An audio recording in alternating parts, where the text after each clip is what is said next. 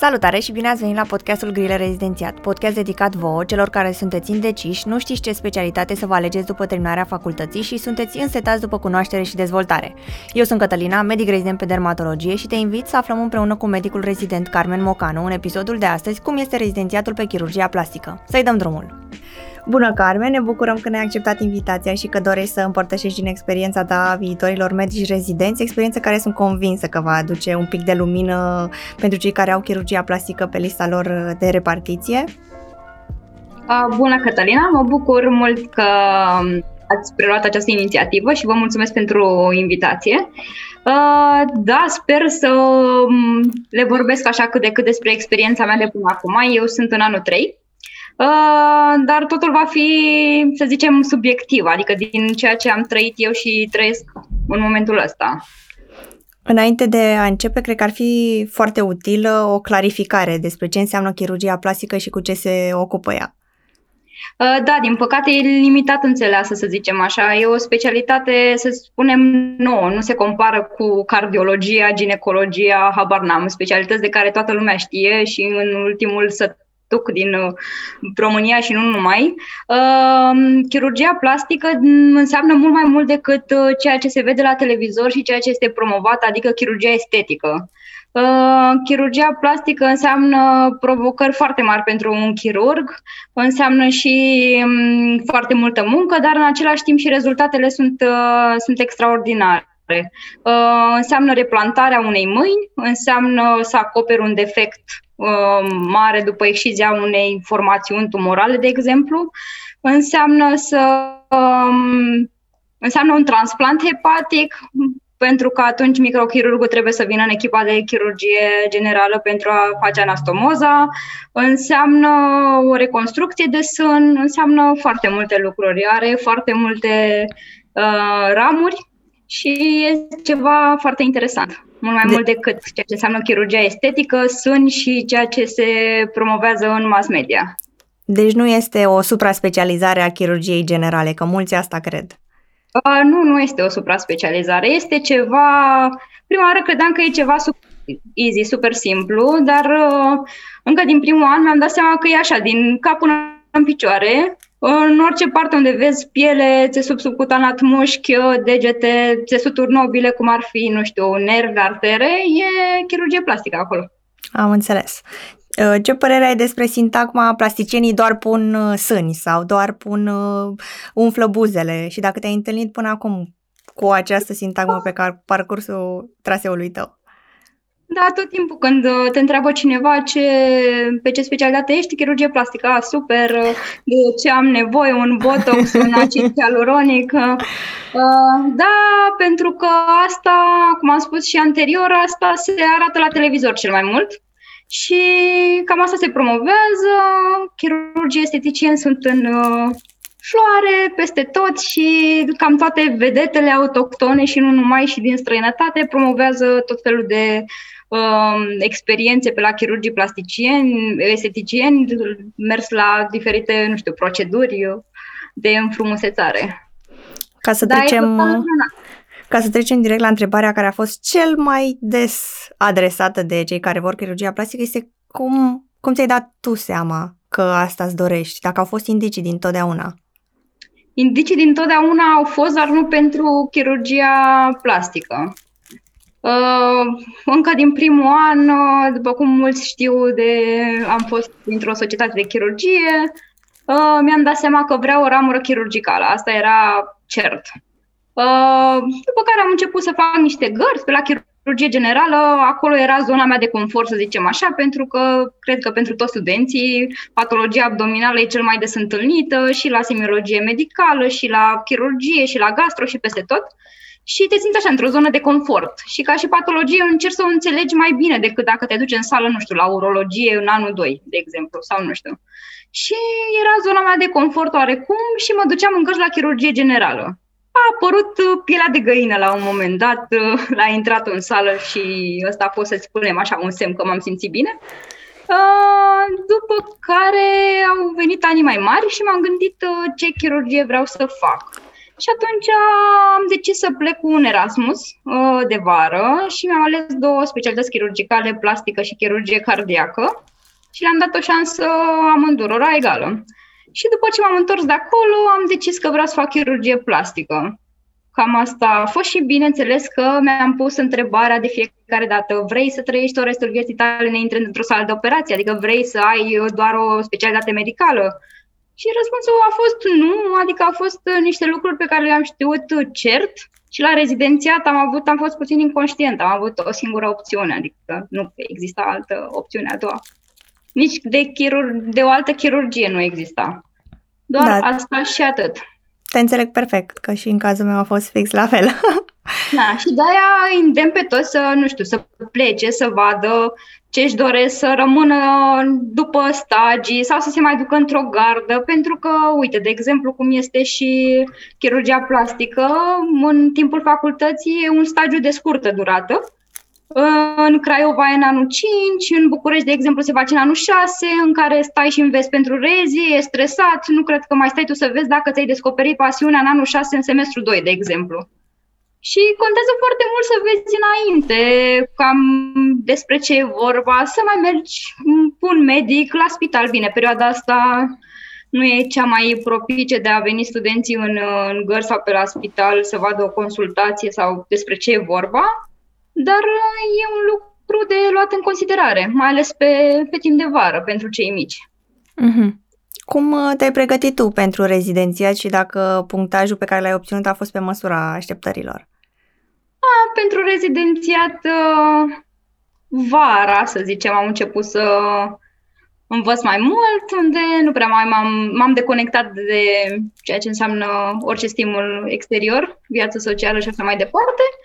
Uh, învățat pentru că targetul era să iau un punctaj care să-mi permite să aleg această specialitate fără să stau cu probleme, pentru că era ideea chirurgie plastică florească, adică ăștia două erau în strânsă legătură și știam că e spitalul care se alege primul și atunci trebuia să fie în regulă. A fost o perioadă stresantă, nu vreau să mai trec prin ea, cu toate că a avut și părțile ei uh, drăguțe, doar că întotdeauna m-au stresat așa examenele și nu mă simțeam chiar confortabil. Bine, și nici nu cred că evaluează obiectiv uh, inteligența și gândirea medicală a unui viitor medic examen de rezidențiat. De exemplu, cum e la mine și cum ești pe dermato, nu? Da. Și cum e și la tine, noi am învățat și am dat un examen din ceva ce nici măcar nu era în compendiu. Da. Adică nu era nicio noțiune de chirurgie plastică, ceea ce eu fac acum, în compendiile pe, din care am dat examenul de, de rezidențiat. Dar, din păcate, asta e la noi uh, modalitatea de selecție. Oricum, uh, în 2021 se schimbă uh, da, bibliografia, am da, și-au băgat, au băgat câteva capitole noi, printre care și dermato și psihiatrie și încă câteva, din câte am văzut. Deci poate e așa o mare Poate să fie puțin mai, nu știu, obiectivă și selecția și felul în care, adică trebuie să-ți dezvolți până la urmă o gândire medicală. Chit că ești uh, chirurg, nu știu, internist sau ce ești, pacientul trebuie privit ca un, o chestie complexă și indiferent dacă ține de tine sau nu, măcar să știi unde să-l trimiți. Asta este foarte important la noi în țară, pentru că sunt mulți medici care poate nu știu unde să trimită pacientul. Și apropo de asta de chirurgia plastică, plastică, fiind o specialitate mai nouă, să spunem așa, în medicină, sunt anumiți uh, medici care nu știu că anumite patologii le poate face chirurgia plastică, de exemplu leziunile de plex brachial la nou-născuți uh, sau, nu știu, un canal carpian, poate îi trimit doar la neurochirurgi, dar poate facem și noi, adică, na. Mm-hmm. Sunt lucruri, uh, sunt lucruri noi despre care, sinceră să fiu, nici eu nu am știut și simt așa că m-am aruncat în ceva nou, pentru că ceea ce văzusem eu în Italia nu a existat niciun la sută din, în ceea ce am intrat eu aici, să zicem așa. Că ă, la spitalul din Craiova există și parte de cronici și parte de urgențe. În Roma am văzut doar parte de cronici.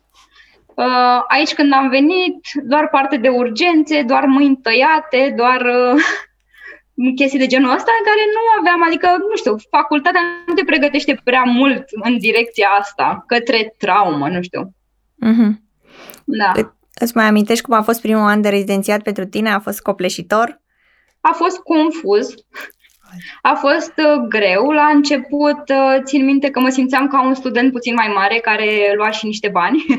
pentru, că, pentru că nu știam, uh, țin minte că am cinci am fost noi la spital, au fost cinci locuri la, la Spitalul Floreasca și umblam toți unul după celălalt, nu știam unde să ne mai ducem, ba într-o sală de operație, ba în camera de gardă, ba unde se fac pansamentele, pentru că sunt atât de multe informații noi și atât de lucruri cu care trebuie să te obișnuiești și mai ales cele birocratice. Trebuie să înveți un sistem de operare, trebuie să înveți să faci externări, concedii medicale, să scanezi carduri, uh, lucruri de care, nu știu, facultatea nu te învață lucrurile astea, cum să fii și secretar și registrator și IT că nu merge să scanezi cardul, că pică sistemul, dar cum să codez, să codific diagnosticul ăsta, dar intervenția asta. Și sunt lucruri, lucruri total noi pentru un uh, tânăr rezident de care habar nu aveam și care, nu știu, au necesitat puțin timp, dar până la urmă intră, devin niște automatisme și lucrurile astea na, nu le mai bagi în seamă, dar a fost un an greu pentru că au fost foarte multe schimbări.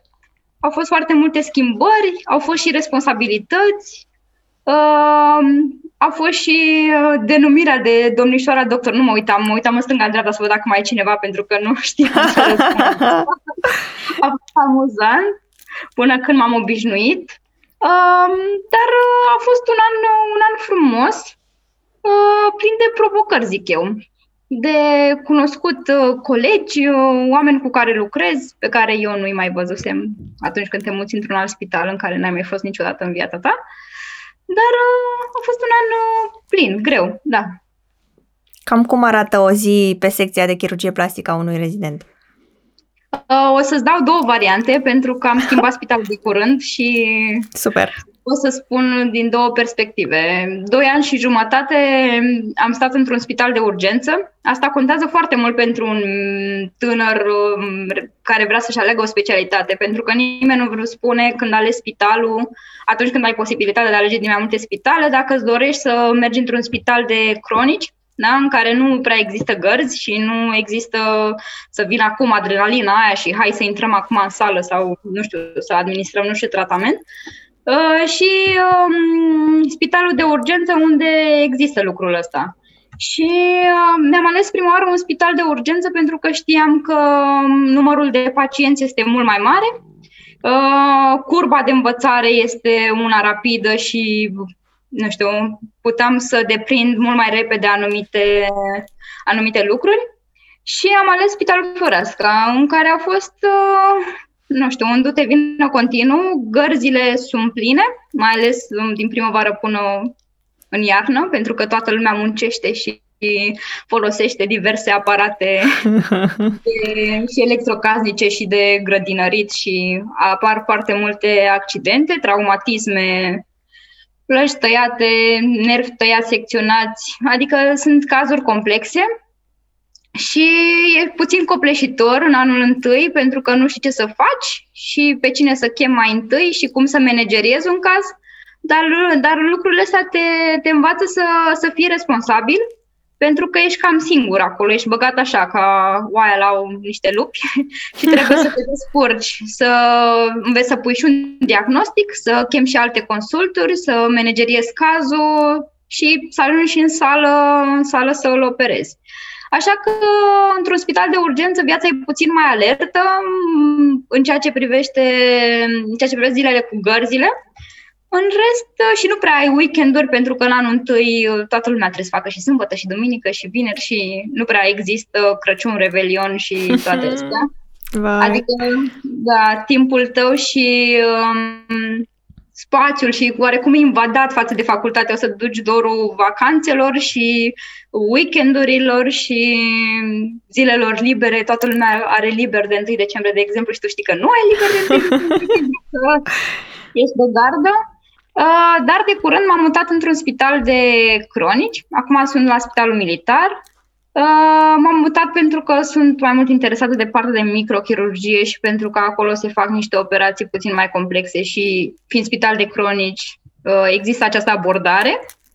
Uh, și nu, nu pot să spun unde e mai greu, pentru că aici programul e mai lung pe fiecare zi, adică e o chestie constantă, cu toate că weekendurile sunt libere și uneori sunt de gardă un col de la domiciliu, adică trebuie să stau în București și dacă ceva se întâmplă, merg la spital. Dacă nu, sunt, uh, sunt acasă. Dar sunt zile în care vin și la 9 și la 10 seara, poate a doua zi dimineața. Mm-hmm. Îți da. permite totuși să ai timp și pentru tine programul, ba cel de la Floreasca, ba cel de la militar. Uh, da, uneori da. Uneori da. Am ajuns la concluzia că uh, atunci când ai chiar și o oră liberă, um, trebuie să faci ceva pentru tine. Uh, poate într-o zi ai chef să lenevești și să te uiți la un film pe Netflix. Poate într-o zi ai chef să ieși la o plimbare sau să te duci să te vezi cu prietena ta cea mai bună la o cafea. Sau, nu știu, diverse activități. Sau când ai un weekend liber, uh, fugi repede până la munte sau la mare. Te duci repede în vamă, stai pe plajă și te încarci pentru o nouă săptămână. Uh, dacă vrei, ai timp și dacă îți place, nu simți ca și cum mai face un sacrificiu. Mm-hmm. Cam asta. Trebuie Cine... cumva să existe un echilibru între viața profesională și viața personală. Pentru că dacă nu, fiecare o influențează foarte mult pe cealaltă și se produce un bun și oarecum, dacă ceva e rău acolo, nici la spital nu o să-ți meargă bine și invers. Um, dacă vorbim despre coordonatori, uh, ai zice că sunt dispuși să-și învețe rezidenții, uh, cam din ce an ajung rezidenții să opereze? Da, acum, din nou, este o părere obiectivă, este pur și simplu experiența mea și am avut noroc să dau de oameni cu, nu știu, cu mintea deschisă și care sunt uh, doritori să învețe și să lase oamenii să, să facă. Uh, dar, bineînțeles, că am văzut și, uh, și partea opusă, pentru că atunci când lucrezi într-un spital cu foarte mulți medici, n-au cum să fie toți extraordinari sau toți uh, cei mai răi.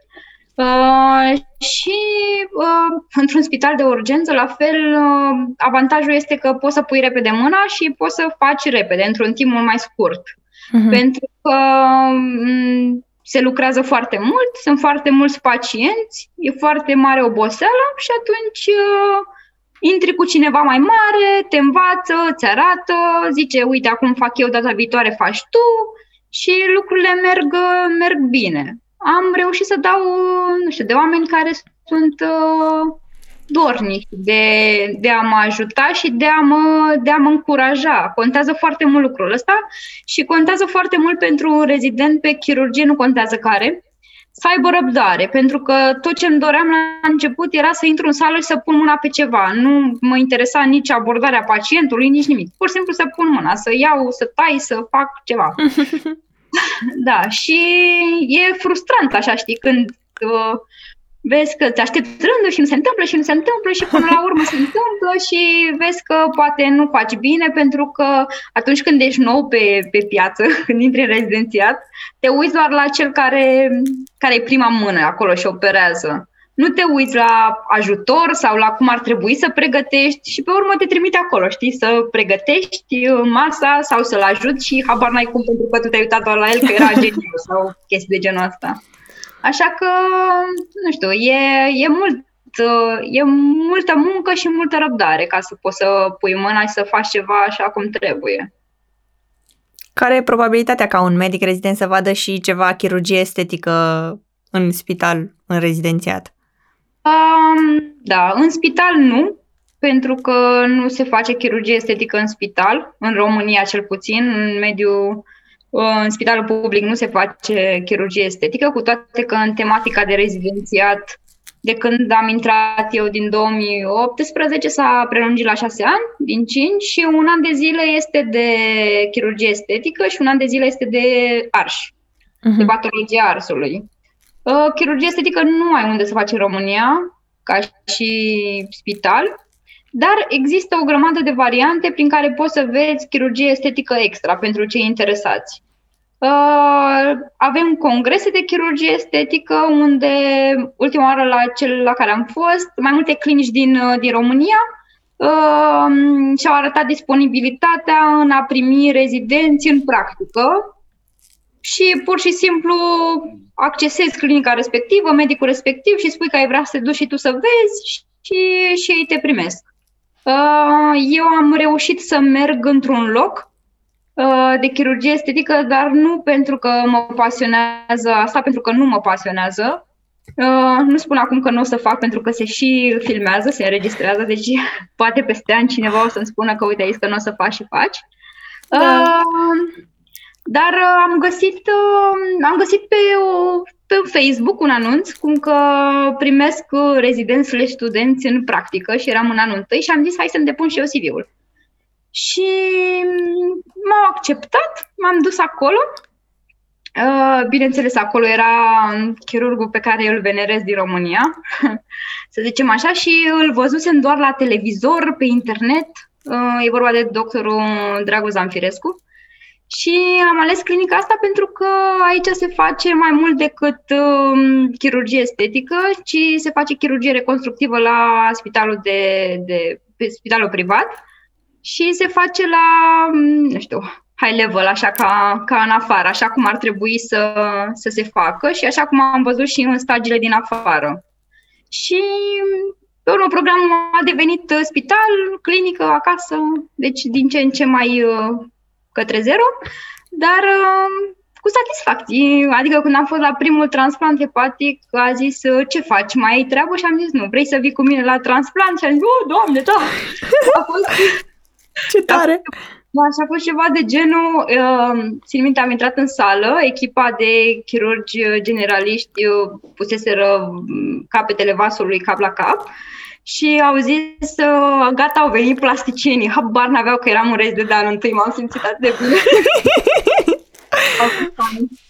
și Toată acum... lumea, da, să ne îmbrace, să ăstea, îți dai seama că a fost, a fost foarte drăguț, a fost o experiență drăguță. Și, uh, și au fost multe experiențe de genul ăsta și sunt lucruri care m-au făcut să fiu, să mă facă fericită și să-mi dea așa o satisfacție, cu toate că nu am făcut eu nască mult, cu seama, eram un an întâi, dar uh, nu știu, să particip la ceva de genul ăsta, da, așa, pe mine sunt lucruri care mă fericesc, așa îmi place să le spun. Sunt lucruri care mă fac să, să fiu bine, să îmi schimbă modul. Așa, și de, vorbeam despre chirurgie estetică. Și da, se poate categoric, fără nicio problemă, să, să vezi chirurgie estetică după programul de spital, în multe clinici din, uh, din București, fără nicio problemă. Sunt foarte mulți medici care acceptă rezidenți să, să vadă. Încurajezi stagiile de practică în alte centre de pregătire de la noi sau în străinătate? Um, e bine să vezi, e bine să vezi cât mai multe, să-ți faci o părere proprie despre cum spuneam, patologia este diversă. Într-un spital vezi ceva, într-alt spital vezi altceva, uh, în străinătate vezi altceva. Uh, ceea ce am văzut în străinătate față de, de ce este aici în România este felul de cum sunt abordați rezidenții de către, de către profesorilor, de către îndrumătorii de rezidențiat, sunt, uh, sunt încurajați Uh, lucrează mereu ca o echipă, nu există mm, chestii de vai, nu mai ai vorbit cu domn profesor sau dumneavoastră sau, sau hai să mâncăm pentru că și tu ești obosit sau sunt lucruri care uneori nu ne lipsesc. Mm, sunt minusuri din sistemul nostru, să spunem așa, de învățământ medical, pentru că oamenii nu sunt obișnuiți să șeruiască din ceea ce au și asta este foarte trist, pentru că la un moment dat acel om poate o să aibă o patologie din acea sferă și se gândește la cine să se ducă să se opereze sau să fie tratat și poate că nu are la cine să, să facă lucrul ăsta. Și mi-a plăcut foarte mult acolo. Am fost într-un stagiu, ți-am spus că am fost cu Erasmus la Roma în timpul um, facultății. Da. Uh, aici fac o paranteză, m-am întâlnit cu ei la Congresul Mondial de Microchirurgie și mi-au zis dacă ar mai poți veni ca și rezident. Și mi-am depus actele și m-am întors acolo. Ca rezident? Și ca rezident, anul trecut. Oh, și experiența a fost uh, puțin diferită pentru că știam mult mai multe lucruri despre ce se întâmplă acolo și pe secție și știam și medicii care sunt extraordinari și uh, asta mi-a plăcut cel mai mult, pentru că și la noi în România sunt oameni care muncesc, rezidenți care stau uh, și aparatură și noi avem aparatură. Bine, poate că au mai multe, mai multe materiale decât noi, dar există acest lucru de, de echipă și de, de susținere. Contează foarte mult să te susțină cineva, pentru că pe parcursul rezidențiatului apar foarte multe frustrări, foarte multe dezamăgiri, legate de sistem, legate de neajunsuri, legate de respectul pacienților față de tine sau de respectul oamenilor din, uh, din jurul tău. De la mm, doamna infirmieră până la brancardier sau până la, nu știu, toți oamenii cu care lucrezi. Trebuie să fie o atmosferă cât mai, uh, cât mai plăcută în care tu să te simți bine. Nu zic că, vai, trebuie să-mi vorbească mie, nu știu cum, domnișoara doctor. Sau poate să-mi spună Carmen, dar să fie o, nu știu, o ambianță plăcută. Și la ei exista lucrul ăsta, exista, exista susținerea, exista uh, momentul ăla în care profesorul îi pune bisturiu în mână rezidentului și spune hai că poți, bravo, da, așa, ceea ce aici uh, mult mai greu, mult mai greu să se întâmple lucrul ăsta și când se întâmplă lucrul ăsta zici, Doamne, ce norocos sunt, că nu stau doar să sprijin, nu știu, pereții și să plec la 10 acasă. Da. Mă gândesc că înainte să pleci la București sau să-ți faci lista cu spitalele, te-ai documentat foarte bine. Ce, care îi zice tu că sunt cele mai bune centre de pregătire de la noi din România? Um, nu știu care sunt cele mai bune centre, pentru că am fost doar în două.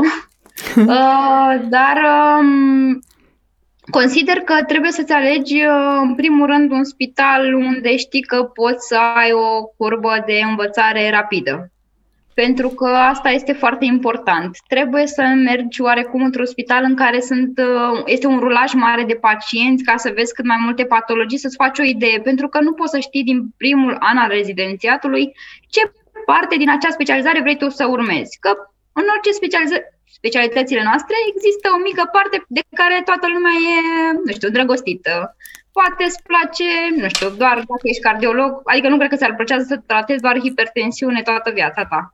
Și nu vrei să te duci doar într-un spital care face asta și are doar pacienți, vrei să vezi, nu știu, vrei să vezi cum iese din șoc sau vrei, vrei să vezi lucruri mai uh, așa, wow. Uh, eu mi-am ales Spitalul Floresca tocmai din acest considerent doar pentru a vedea cât mai multe și um, nu știu, a lucra cât mai mult. Am simțit că la început, primul an e ca primul an de facultate, trebuie așa să, să faci ceva, să te duci, ești ca un burete, pur și simplu, care trebuie să absorbă cât mai multe informații de la toată lumea și niciodată, asta e un sfat, niciodată să nu iei informațiile ca atare, chit că le spune profesorul tău sau colegul tău de an mai mic. Nu, nu, te duci acasă, deschizi, citești și verifici. Și îți faci propria părere sau vezi cinci oameni care fac lucrul la diferit și tu îți faci propria părere, propria tehnică, pentru că nu trebuie să fie o copie, trebuie să fii tu, să ai acel ceva al tău. Și da, m-am gândit la, m-am gândit la Spitalul Floreasca. Mm, după după doi ani, anul trecut am plecat într-un stagiu în afară și uh, acum, din uh, pe urmă, a venit perioada asta, oricum anul ăsta pentru mine, nu știu, este, am încercat să salvez cât mai, uh, cât mai mult din el, pentru că dacă nu operezi, nu, nu știu, e o activitate doar științifică, să zicem așa, încerci să mai uh, citești câteva articole, reviste de specialitate, să mai faci tu un articol, multe webinare, dar mm-hmm. îți lipsește foarte mult sala și, și tot ce înseamnă atmosfera de acolo și operațiile la care um, mergeai și uh, e, și e, foarte, e foarte important. Și ți-am zis, după ce am plecat în Italia, m-am ales să, să vin la spitalul militar din vară, unde programul a început, mi se pare, mi se părea, a, veneam foarte agitată de la Floreasca și dar ce fac aici și până am început să mă obișnuiesc, rezidenți mult mai puțin și muncă mult mai multă zilnică, așa să zicem. Și, și a fost bine. Ce competențe și supra-specializări există pe chirurgie plastică? Competențe nu prea, că nu e ca la, nu știu, să iei competență în ecografie sau în nu știu ce să faci. La noi poți să-ți alegi să, să-ți iei o nișă, de exemplu. Să te, dacă, în primul rând, trebuie să decizi dacă vrei să faci mai mult chirurgie estetică sau chirurgie plastică și reconstructivă. Că denumirea asta noastră a schimbat în mult timp. Chirurgie plastică, estetică și microchirurgie reconstructivă. Cam așa e. și trebuie să te alegi în primul rând dacă vrei să faci una sau alta, pentru că eu nu cred că le poți, pe, poți să le faci pe amândouă top. Nu cred. Um, și apoi, de exemplu, în chirurgia estetică poți să-ți alegi să faci doar sau nas, sau față, sau ce dorești tu să faci. Dar nu e neapărat o supra-specializare. Poți să te duci la mai multe cursuri și să faci doar chestia asta. La fel și la chirurgia plastică. Poți să-ți alegi să faci reconstrucții de membru superior sau reconstrucții mamare sau să poți să faci reconstrucții de membru inferior. Fiecare părticică poate să fie o nișă pentru tine sau o supra-specializare, să o numim așa. Dar microchirurgia nu e o supra-specializare, pentru că o poate face și un chirurg vascular, da? și el poartă lupe și el uh, um, folosește instrumente de microchirurgie, la fel și un oftalmolog folosește elemente de microchirurgie și folosește un microscop.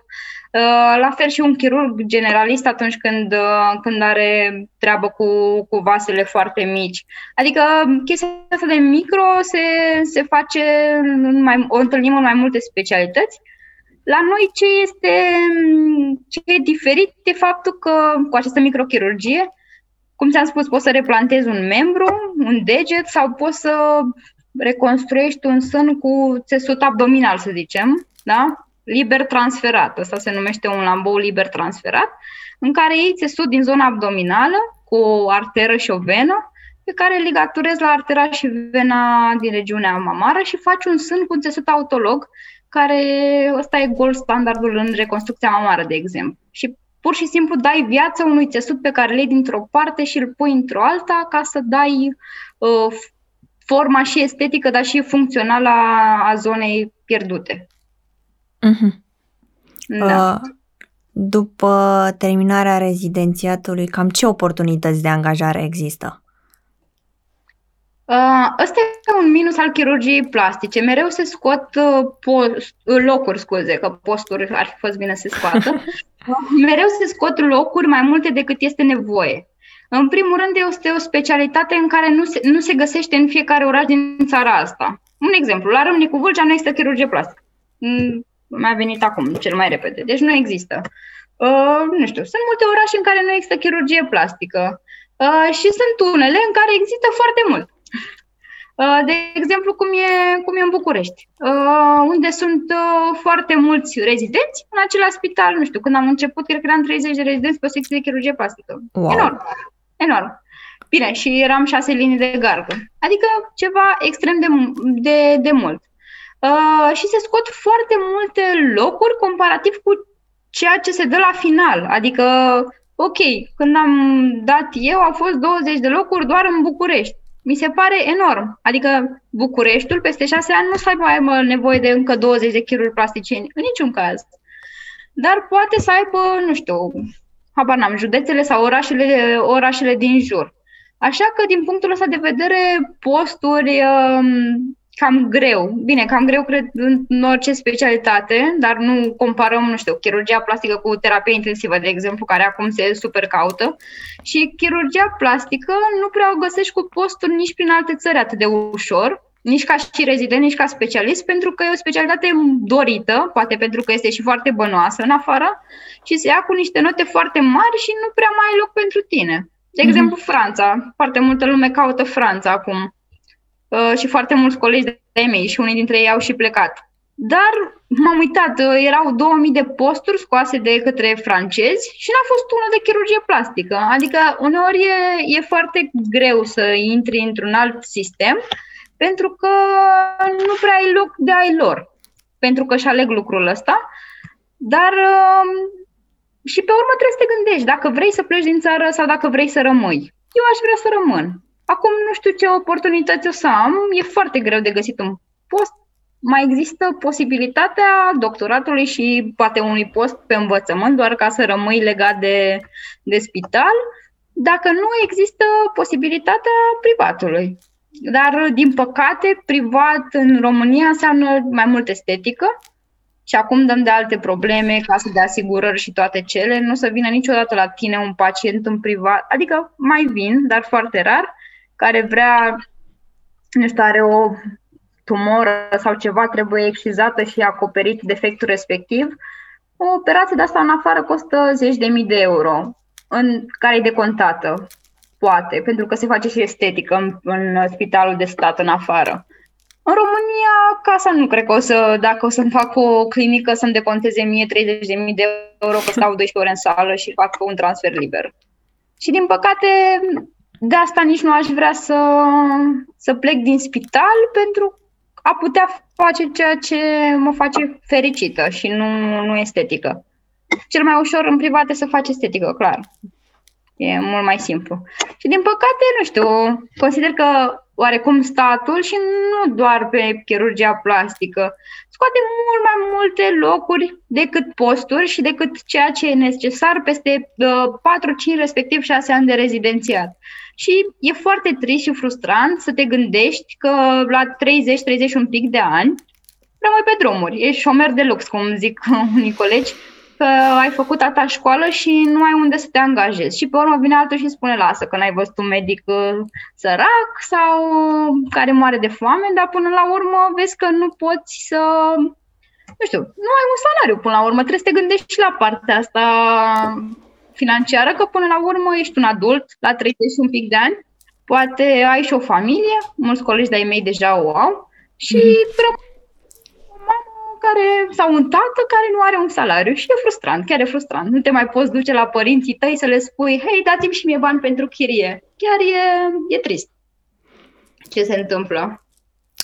Uh, cred că cei care au uh, descoperit, care, mă rog, sunt în situația asta, au descoperit un fel de a fenta sistemul, să zicem, dau rezidențiatul din nou și plătesc uh, taxă de 8.000 de lei pe an, care practic dacă stai să te gândești sunt două salarii uh, și fac o a doua specialitate și au un salariu. Deci a, aici s-a ajuns doar pentru că nu avem suficiente posturi. Da, după... aici s-a ajuns doar pentru că oamenii um, nu-și pot urma, să spunem, pasiunea sau plăcerea exact și fac anumite compromisuri doar pentru a avea un salariu.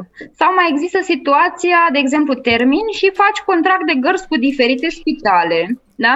Și te duci și faci 4-5 gărzi într-un spital, 4-5 gărzi într-un spital, pentru că nu poți să trăiești din 3 gărzi pe lună, adică este așa, deci trebuie să faci un număr foarte mare și pe urmă se miră că de ce a murit la el în birou la 40 de ani. Pentru că de asta că a muncit foarte mult și că nu știa ce să mai facă doar pentru bani și pentru a supraviețui. Sau sunt foarte multe exemple și foarte mulți, uh, mulți colegi care nu, nu-și găsesc și unii sunt nevoiți să plece din țară, cu toate că nu ar vrea să facă asta. Da? Că m-am gândit de multe ori să plec din țară pentru a face rezidențiată, pe urmă pentru a face un stagiu sau dacă nu, pentru a pleca, pleca definitiv. Cu toate că, sinceră să fiu, ți-am zis, chiar nu-mi doresc pentru că mi-aș dori să lucrez aici și să ajut oamenii de aici. Dar dacă va fi nevoie, asta e, o să, o să plec. Da. Ce alte minusuri ai mai întâlnit în această specialitate? Minusurile ți-am zis, legat de, de faptul că suntem prea mulți și prea puține secții de, de chirurgie plastică. Ziceau la un moment dat că vor să facă o secție de chirurgie plastică în orice spital, uh, în, să fie în orice județ, în fiecare județ să, fie, să existe chirurg plastician. Ceea ce ar fi, ar fi foarte bine să se întâmple lucrul ăsta. Nu m-ar deranja să lucrez undeva care nu există, care nu e București minusul ăsta ar fi, ar fi minusul uh, legat de ceea ce înseamnă partea de arși, arsuri și tot ce ține de asta în România. Din păcate e, un, e sumbru, e trist, nu sunt locuri, sunt puține.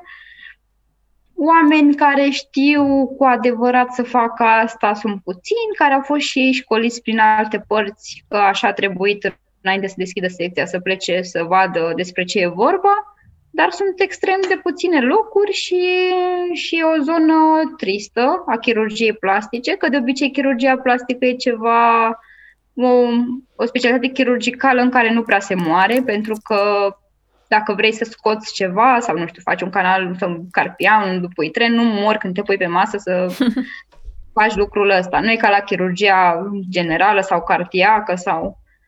Dar în ceea ce privește patologia asta și ce înseamnă marele ars, e, e trist și, și patologia în sine, și poveștile lor te afectează, și faptul că nu ai ce trebuie și nu ai unde și uh, e greu și când refuzi, când sună și spune pot să trimit un ar și spui că nu pentru că tocmai ce s-au completat locurile și spune păi da, dar are 20 de ani. Păi da, dar s-au completat. Și nu ai unde să, să-l trimiți sau poate să sune în străinătate Uh, subiectul ăsta e destul de sensibil, e divers, e destul de mult discutat. Deja s-au întâmplat uh, trei tragedii incredibile și um, în ultima din ea putea să fie oricare dintre noi, absolut da. oricare. Orice medic, asistent care lucrează în sistemul ăsta putea să fie absolut oricine și putea să fie orice pacient din România în locul ăsta și, și mi se pare de-a dreptul ireal și incredibil ce se întâmplă. Și ăsta ar fi, din nou, un minus, că nu, nu avem resursele, infrastructura necesară, nu știu, um, dotările necesare sau măcar un spațiu în care să se facă să fie ceva suficient pentru a trata, a trata mariaj. Așa și alte, alte minusuri sunt uh, probabil cele pe care le au uh, toate specialitățile, și pe care le întâlnești cam în fiecare spital. Uneori colegi care poate nu sunt cei mai drăguți din lume sau um, doctori care nu prea le pasă și nu vor să, să-ți arate sau nu cred că nu vor din rea intenție, cred că sunt doar nepăsători și nu prea le nu prea interesează. Cam asta. Ce ne poți spune despre provocările unei femei chirurg plastician? Um, ca să fi, în, în specialitatea noastră sunt foarte multe femei. Uh, ceea ce este bine și e și puțin rău. Uneori e rău pentru că sunt uh, răutățile astea așa puțin între, între femei, ca peste tot. Uh, e bine pentru că nu mai există concepția asta de vai, e femeie, hai că nu ea nu prea știe sau, uh, nu știu, lucruri de genul ăsta față de partea masculină chirurgicală. Uh, dar e drumul unei femei chirurg, mi se pare că e un drum uh, cu multe provocări, cu multe frustrări, dezamăgiri și neajunsuri. Am observat că pacienții de obicei în mediul privat de multe ori aleg un bărbat și nu o femeie. Și asta nu e doar ce cred eu și asta sunt, sunt niște studii care, care au demonstrat lucrul ăsta. Probabil au mai multă încredere în, într-un bărbat, nu știu de ce, că probabil o femeie ar putea să înțeleagă mai mult, nu știu, anumite complexe sau pentru de care, nu știu, o femeie vine la un consult de, de chirurgie estetică. Uh, dar da, sunt, de exemplu, când te duci tu așa mică la un consult uh, intraoperator, la ortopedie, unde sunt uh, niște oameni mai înalți și mai puternici și zice, uite, acolo nervișorul ăla și tu încerci să-l faci și să-i explici și uneori te ia peste picior și îți mai fac niște glumițe sau prin upu sau, na, se mai întâmplă. Dar uh, trebuie să fii pe pozitiv și puțin așa mai, uh, mai hotărâtă și mai vehementă ca să nu, să nu creezi un, uh, un precedent și ca ei să te simtă, nu știu, slabă, în niciun caz. Trebuie să fii acolo strong și impunătoare. Mai e vorba de partea feminină și de partea de rezistat în, în sala de operație, de stat în picioare, de petrecut timp la spital, de ceea ce înseamnă o familie. Că mi-am amintit acum, la interviul uh, bursei Erasmus uh, m-au întrebat că ce îmi doresc să fac uh, pe viitor și am spus că vreau ceva chirurgical și mi-au zis nu, nu este bine în niciun caz pentru că ești fată și uite, la un moment dat o să-ți dorești o familie, niște copii și nu e bine și nu o să ai timp și Um, și au fost, uh, au fost, uh, mi-au fost puse lucrurile astea. Uh, mai este legat de feminitate. Mă gândeam în, uh, în uh, anul 6 cu prietenele mele, mă gândeam, hai să ne gândim la o femeie, o femeie chirurg uh, care este un top, e foarte bună și arată bine, se îmbracă, se, se, nu știu, are grijă de ea, de aspectul ei uh, fizic. Și a fost greu să găsesc. Pe urmă m-am gândit la o femeie care este medic, nu neapărat chirurg. Un medic foarte bun, are o familie, uh, nu știu, fericită, niște copii și e acolo și, uh, nu știu, și profesional și, și personal. Și la fel, am găsit, uh, am găsit puține, puține exemple. Consider că este greu pentru o femeie să managereze tot lucrul ăsta, nu neapărat că e chirurg sau că este pur și simplu un medic de o altă specialitate. Nu contează lucrul ăsta. Dacă vrei să-ți faci meseria bine, stai la spital și dacă ești medic uh, de familie și poate ai program și ai foarte mulți pacienți și dacă ești la laborator și dacă ești chirurg și dacă dacă ești uh, dermatolog, cardiolog și așa mai departe. Indiferent de specialitatea ta, dacă vrei să faci ceva bine, presupune niște sacrificii, niște ore stat peste program, niște ore mai intense poate de studiu, congrese, care, apropo, sunt foarte scumpe. Uh, cărțile sunt foarte scumpe, totul e foarte scump. Uh, și presupun lucrul ăsta niște eforturi și niște timp investit și e, e greu pentru o femeie să aleagă momentul, de exemplu, când va fi mamă sau de exemplu, mă gândesc că poate nu e momentul că, habar n-am, că acum trebuie să arăt. Sau mă gândesc că, vai, când termin uh, rezidențiatul, atunci e momentul că devin medic specialist, trebuie să-mi fac un nume atunci. Nu pot să lipsesc. Sau uh, stai puțin că pe urmă am peste 35 de ani și nu e ok, stai puțin. Și încep să lași așa foarte, multe, foarte mult timp să treacă, să te gândești că nu e timpul nici să te căsătorești, nici să faci un copil, e timpul să te păstrezi și nu găsești niciodată timpul potrivit. Și tocmai de asta trebuie să lași așa lucrurile să, nu știu, când e să...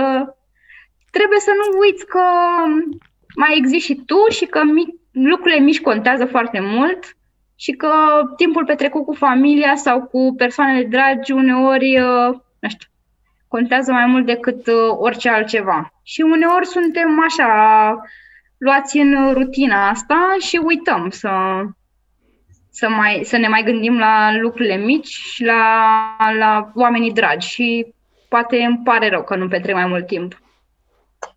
Cât adevăr ai spus, cred că fiecare lucru pe care l-ai spus se află în gândul oricărei femei care e în domeniul medical.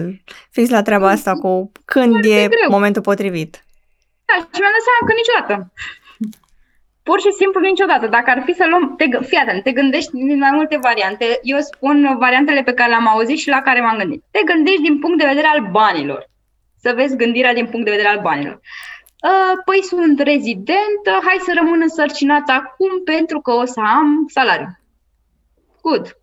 Ăsta e un lucru. Pe urmă, uh, nu te interesează partea asta cu banii și cu rezidentul, hai să rămân însărcinată după ce termin. Păi stai puțin, că dacă nu am post, trebuie să mă angajez la privat. Privatul nu mă înțelege cu ceea ce înseamnă concediu de maternitate. Păi stai, ei doar ce mă angajează și eu mă duc în concediu de maternitate. Așa ceva nu există, pentru că privatul înseamnă business și înseamnă bani. Adică, clar, dacă ei nu fac bani cu tine aruncându-te pe piața medicală, nu ești bun și nu o să stai acolo.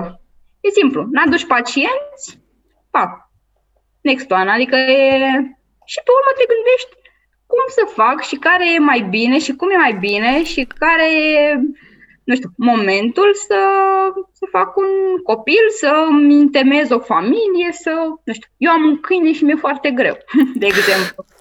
Am un câine care mi ocupă foarte mult timp și când ajung acasă să ies cu Jimmy, să văd ce face Jimmy, să-l duc la veterinar, să... Da. Și m-aș gândi cum ar fi să intru în casă după o gardă sau după o zi în care nu am mâncat nimic sau habar n-am, sunt foarte obosită și ciufută și, nu știu, n-am chef de nimeni și de nimic, să vin în casă să plângă un bebe. Ue, ue, nu știu. Da. da. Înțeleg că și eu am două pisici și mă gândesc, Doamne Sfinte, e atât de ușor, ce e asta? Da. Adică ziceam că mă, mă pregătesc, dar da, Nici nu, măcar nu, nu, se nu se compară. Da, și din punctul ăsta de vedere, pentru o femeie e foarte greu să-și aleagă un moment în care să-și întemeze o familie. Bine, o familie poate să însemne și doi oameni, ok. Dar ca să-și întemeze o familie în care să existe partea de... în care să existe niște copii, e foarte greu. E foarte greu să le faci pe amândouă pentru că tu ca mamă, nu zic acum că tații nu au o o parte importantă, doar că tu ca mamă trebuie să fii prezent acolo în, în viața copilului tău încă de la început. Eu poate spun că voi fi o mamă rea pentru că nu-mi doresc să stau doi ani acasă vreodată în viață, dar la fel, nu știu ce se va întâmpla. Și eu sunt la fel. Uh, da, adică mai mult de câteva luni, dar bine, habar n-am când se va întâmpla asta. Uh, dar e foarte greu, da, e foarte greu pentru o femeie să treacă peste toate lucrurile astea și să managerieze totul cum trebuie, astfel încât să fie bine casa, masa, copilul și să fie bine și, și spitalul. Și când se duce la spital să arate ireproșabil, uh, cu un machiaj ireproșabil, cu o coafură îmbrăcată foarte bine, cu zâmbetul pe buze, să spună bună dimineața și hai să E foarte greu să faci lucrul ăsta, chiar, nu știu, femeile sunt așa, uh, puțin uh, eroine, să zicem, și Apropo de femei chirurg, era o vorbă că atunci când să fii chirurg trebuie să ai uh, mintea ca un vultur, ageră ca unui vultur, inima de leu și mâinile unei femei. Asta spune ceva despre chirurgi. Da. Da, trebuie să fii delicat. Ca să nu te mai ținem mult, ce sfaturi ai avea pe final pentru viitorii medici rezidenți? De pe chirurgie plastică sau toți? Da, o, cum vrei tu, eu cum vrei. Păi, uh, în primul rând, uh, să facă totul din uh, pasiune și pentru că le place lucrul ăsta. Este un dicton de la care eu nu, adică chiar este lucru pe care îl urmez, pentru că e ceva care îți ales să faci toată viața. Și dacă acum te va încânta doar pentru că am un spor și primesc un salariu mai mare sau o să am un loc de muncă asigurat, poate la 40 de ani îți vei da seama că nu ești fericit și că nu faci totul bine. Și chiar dacă te interesează, dragă rezidentule, partea de, de bani, uh, credem că poți să o faci și cei mai mulți bani pe care i-am văzut la oameni sunt oameni care nu s-au gândit la asta și care au făcut, au pus totul uh, pe tavă, tot sufletul și toată dăruirea și uh, înțelegerea către pacient și către tot doar pentru a fi bine. Și ei sunt cei mai uh, reușiți oameni și nu doar chirurgi, și medici pe care i-am întâlnit. Oameni care au tratat cu pasiune oamenii. Așa, uh, un alt sfat este să pună mâna să citească. Absolut tot. Tot ce le cade în mână legat de specialitatea respectivă, să pună mâna să citească, să citească articole, să citească, să se uite la filmulețe, să meargă la congrese, cum am spus, sunt scumpe, dar merită, să citească absolut, absolut orice, să pună întrebări coordonatorilor lor, să nu le fie rușine, pentru că e vorba de ceea ce tu acumulezi și ceea ce tu vei face după 4, 5 sau 6 ani cât ai acolo și tu vei fi singur cu tine și atunci nu va mai fi nimeni, vei fi tu responsabil și să faci ceva pe parafa ta e cu totul diferit. Acum pot să fac multe lucruri pentru că oarecum nu e 100% responsabilitatea mea. Și e foarte important să profităm de, de momentul ăsta în care suntem rezidenți și în care putem să creștem, că de asta e rezidențiat, e un proces de, de învățare și în anul 5 și în anul 6. Bine, și la 60 de ani, dar uh, acum trebuie să, să profităm de el. Și am zis de pasiune, de să fie mereu determinați, să aibă încredere în ei, să aibă răbdare, uh, să lase frustrările deoparte și o să fie multe frustrări. Și în momentul în care, nu știu, uh, am, mi-am propus mereu ca la un moment dat, nu știu, la un 5 luni, 6 luni, să mă ridic așa puțin și să privesc obiectiv evoluția mea, să ies puțin din zona mea de confort, pentru că tot timpul zona de confort e aici ce mult îți place. La fel cum zona mea de confort era să operez mână ca să se opera la Floreasca și vai ce mult îmi place, dar pare să că îmi place mai mult altceva. Doar că tuturor ne e frică să, să ieșim din zona de confort pentru că acolo ne simțim bine, acolo ne simțim apreciați, acolo nu ne ceartă nimeni, acolo totul e roz. În momentul în care ești din zona de confort, te descoperi pe tine și descoperi lucruri noi și așa evoluezi. Și, și trebuie să faci uh, neapărat asta. Trebuie să stai și să analizezi, să dai seama dacă ai avansat, dacă ai stagnat, dacă ai evoluat, atunci e o mare problemă și trebuie să, să faci ceva să schimbi. Nu-mi plac oamenii care se plâng și nu fac nimic. Adică ori accepti lucrul respectiv, ori dacă nu faci ceva să schimbi. Altfel uh, nu poți evolua. Și trebuie să ai încredere în tine, tot timpul. Tu vei fi cel mai bun, mereu. Bine, mereu va fi cineva care va fi mai bun decât tine, dar uh, măcar te gândești, uh, te gândești la asta și trebuie să, să ne punem targeturi înalte. Chiar dacă nu le atingem, măcar suntem în drum spre ele și la un moment dat vom fi, vom fi mulțumiți de evoluția noastră, cu cât mai înalte, nu știu. Să lucrez la cel mai bun spital din lume de chestia asta, să mă duc la cel mai bun medic de chestia asta și să văd să, să mă duc la, la un stadiu de asta, să mă duc să fac uh, microchirurgie în Taiwan, de exemplu. Sunt uh, lucruri la care eu mă gândesc și pe care mi le propun să se întâmple acum, peste 2 ani, 3 ani, nu știu, habar n-am. Targeturi înalte, încredere în tine și, și să nu existe și multă determinare și pasiune. Cam asta. Păi, pe final, noi vrem să-ți mulțumim că a fost o plăcere să discut cu tine în seara asta. M-a făcut încă o dată să mi se confirme ideea că cei mai pasionați și cei mai interesanți oameni sunt cei care sunt pasionați de ceea ce vor să facă și tu de asta ai dat dovadă astăzi și de asta îți mulțumim și sperăm că pe viitor poate o să fii deschisă și la alte proiecte de genul.